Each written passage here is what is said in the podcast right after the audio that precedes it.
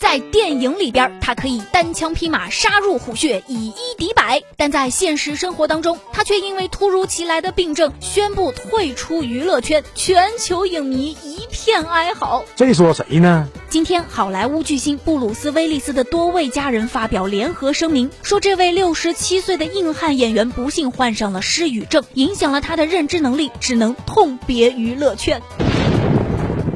很多美国网友看到消息都哀叹天降噩耗啊，纷纷为布鲁斯·威利斯送上了祝福。当看到有人猜测其具体的病因时，多数网友都会跳出来出言呵斥，希望大家不要妄自揣测，你只要送上祝福就够啦。对于很多中国影迷而言，布鲁斯·威利斯的身上承载着他们当年在录影厅熬夜看电影的记忆。嗯。在一九八八年上映的经典动作电影《虎胆龙威》当中，布鲁斯·威利斯成功塑造了打不死的虎胆警探约翰·麦卡伦一角，风头大盛，顺利跻身好莱坞一线男星俱乐部，红足三十年。除了共计六部的《虎胆龙威》系列以外，布鲁斯·威利斯的代表作还包括高分悬疑电影《第六感》、科幻惊悚电影《十二只猴子》、经典科幻片《第五元素》、灾难电影《世界末日》以及《敢死队》系列等等。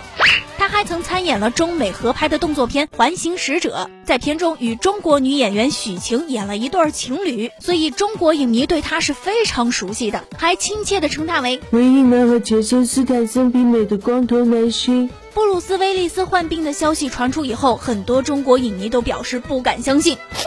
希望他能够早日战胜病魔。